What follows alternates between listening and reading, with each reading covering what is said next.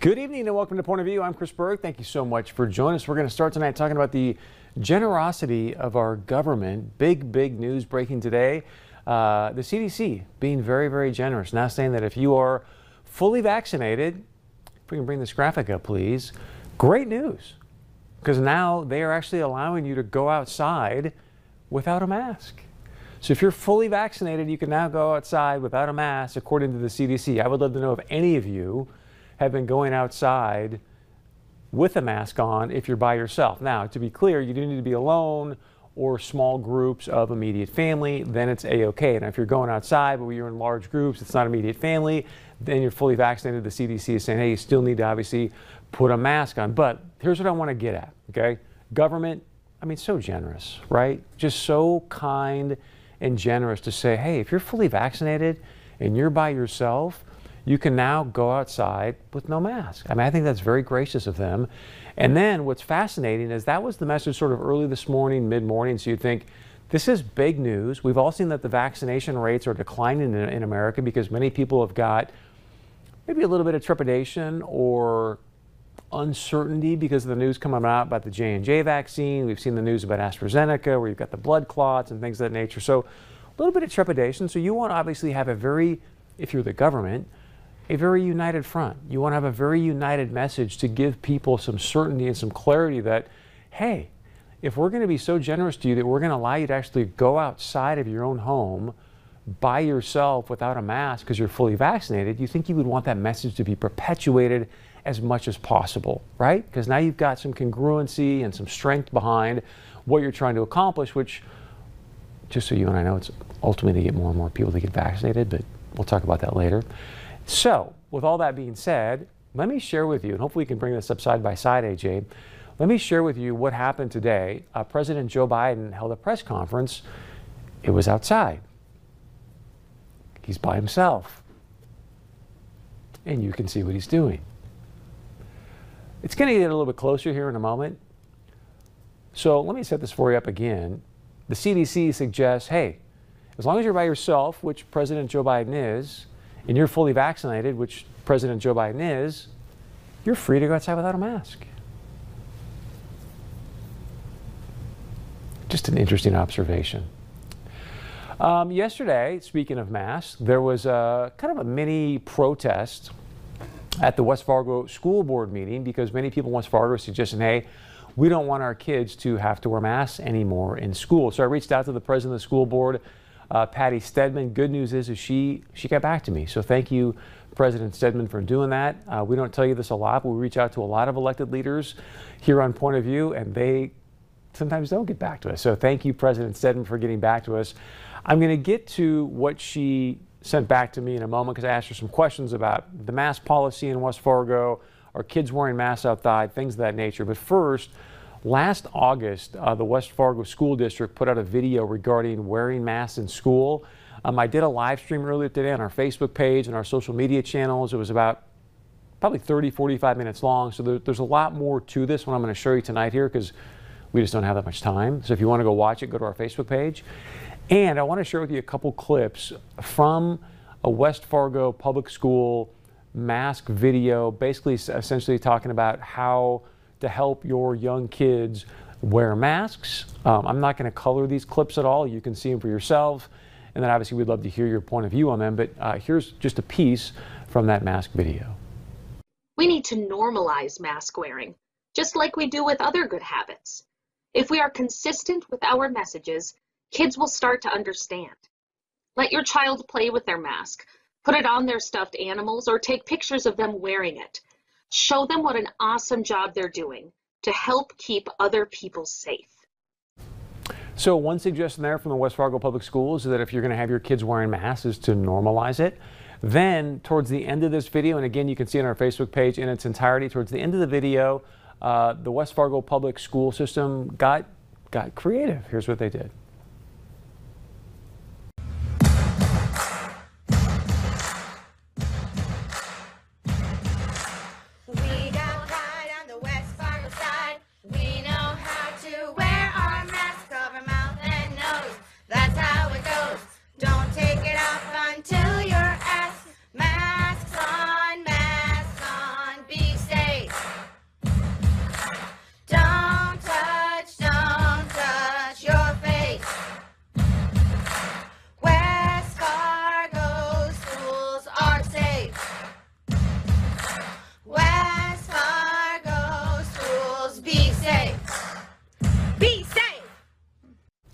Mean, you got to give a lot of credit for the creativity, right? Building a song around wearing masks. I would love to know your point of view on that. Again, that's from August of 2020 from the West Fargo School District. All right, so now let's get to uh, President Stedman. I sent her an email earlier today. If we can bring this graphic up, please. And I'm going to walk you through this because I don't know how well you'll be able to read it at home, but I'll go through it for you uh, very clearly um, so you know what was said. So, asked her some questions. She emailed me back, says, Hey, Mr. Berg, no surprise, the mask question will continue to be a topic of conversation and complicated to sort out. I sent your questions to Heather Lees, our communications director. She works closely with our administrative and health department team. Our district's primary goal is to have our students in person with their teachers full time. Masks have allowed us that with minimal exposure to our students and staff. Feel free to follow up with her if you have any questions. So the first question I said is, hey, President Stedman, I saw some people were protesting the West Fargo school mask policy. That's what I was told. So I was wondering if you could email me your current mask policy in the school district. She says this, and I'm quoting The district does not have a policy on mask wearing. Every district was required to create a health and safety plan prior to the start of the school year. It's the plan that governs mask wearing in the district. Page 9 of our Return to Learn plan covers masks. So, Zach, if you can, go to the next graphic, please, and then we're going to come back to that one if we can, Zach. If we can't, no big deal. But, so she says, hey, Chris, there's no mask policy, right? But let me share this with you. This is from this Learn plan she just mentioned. And I'm going to read this to you verbatim as well. So it's not a mask policy apparently, but here's what West Fargo has.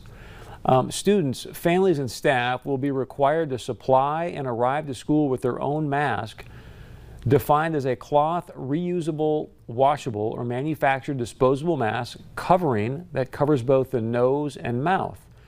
Masks will be considered part of the district's dress code.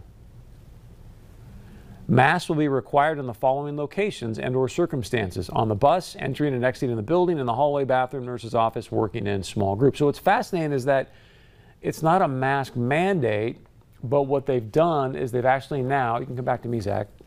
Um, what they've done now is they've said, okay, it's not a mask mandate, but it's part of the dress code. Well, if you read this learn learn plan thing and you go to the dress code part, well, clearly if you don't abide by the dress code of West Fargo, they can send you home and ask you to, you know, make sure you apply or abide by the dress code, I should say.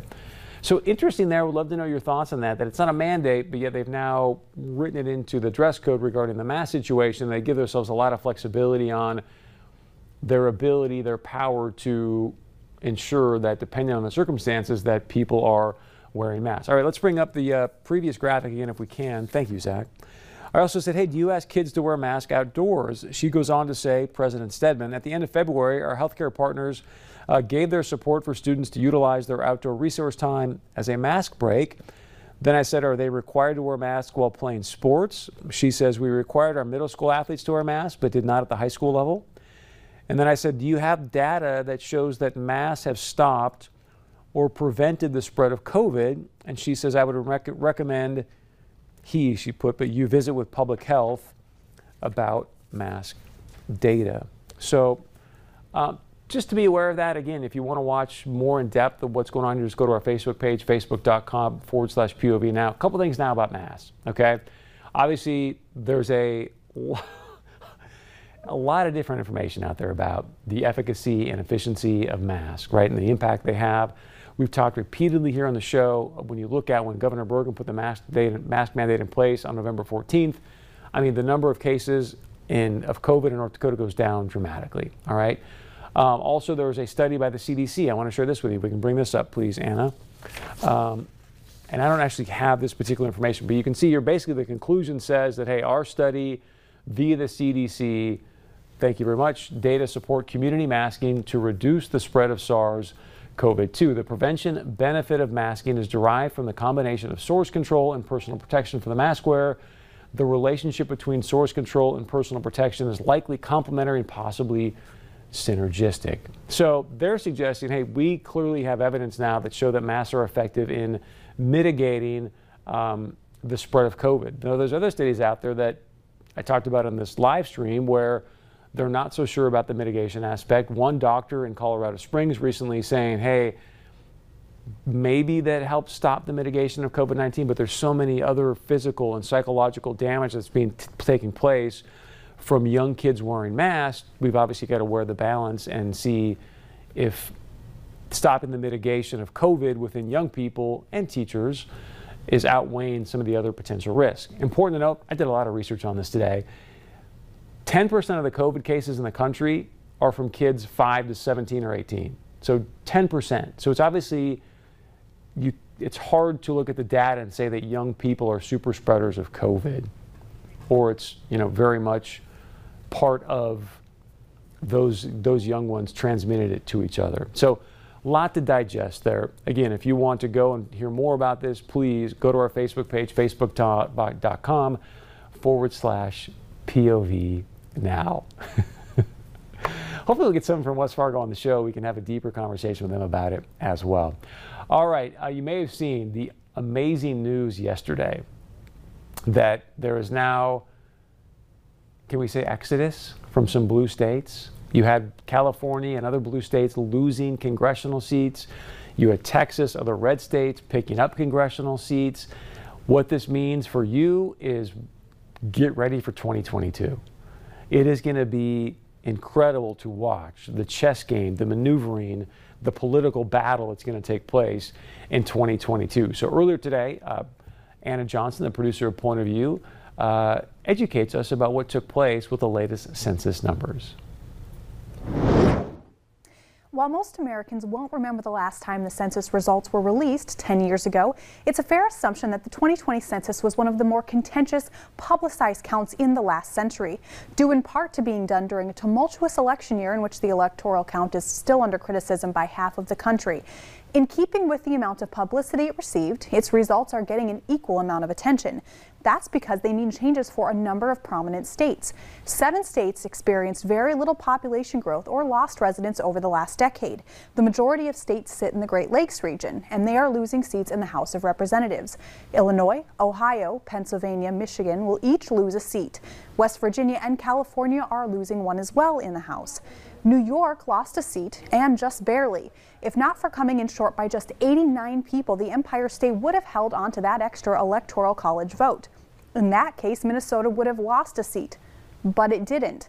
California added more than 2 million new residents, but it didn't grow as fast a rate as other states. And with a large number of Californians moving to the southeast over the last four years, the Golden State will now lose a congressional seat. For those who analyze the census results to understand the direction of America, what's more interesting than the states that lost seats are the states that have picked them up, meaning the shift in the electoral power also shows which states appeal to Americans politically because of competitive job or housing markets. In essence, in which states do Americans feel that they have the best chance of chasing their American dream? The states that are picking up representation are North Carolina, Florida, Oregon, Montana, and Colorado. Texas is picking up two congressional seats and will now have a whopping 40 electoral college votes. These states grew the fastest over the last 10 years. As you can see here, four of those six states that voted last year were for Donald Trump. Now the attention shifts to how states will redraw their conditional districts ahead of next year's midterm elections.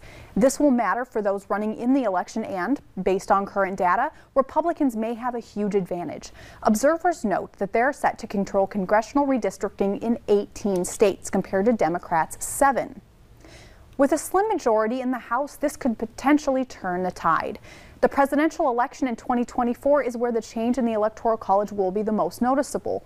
Though a small number of electoral votes are moving to red states, some question whether the adjustment is indicative of a larger shift toward the economic and social policies of the Republican Party versus those that have been pervasive in Democrat states. Very well done, Anna Johnson. Thank you for that. I hope people are starting to read between the lines from some of the things that producer Anna said there. Number one, Florida's amazing, right? I mean, so many people right now are moving there, spending time there. They're doing a great job down there so that you can actually exercise your freedoms. More importantly, those Texas. We've been talking about Texas on the show, and we've been saying this is not a border crisis, it's a border strategy. You start to tie in HR 1, right? HR 1 is all about the ballots, federalizing elections. There's a lot of statewide regulations, and you have these no signatures that need to line up, mail in ballots like we had the last election. That's why you could say that it's a border strategy, not a border crisis, because if they turn Texas blue, I don't know how many exactly electoral votes Texas has, but it's a lot. You turn Texas blue, there's not another Republican president. And if you can have mail in ballots, the signatures don't need to line up, and you flood the border in Texas with a bunch of people that potentially are going to vote for you because remember the remember the uh, the Democrat debate. All those candidates are on stage, and they said, "How many of you are going to give free health care to illegal immigrants?" Psh, every hand that stays went up. If you're in Honduras, Guatemala, any one of those countries, and you know that you can come to the United States of America and get free health care, thanks to the Democrats, you're probably making that trek, number one. And number two, you're probably going to find a way to vote them in power to continue to get free health care, not to mention a free education for your kids. 2022, get ready. That's all I'm going to say. All right, stay with us. We come back, we're going to get to your points of view. A lot of great stuff coming in. Please share your point of view with us. It's very easy to do. You can email us, text us, leave us a voicemail. We'll be right back.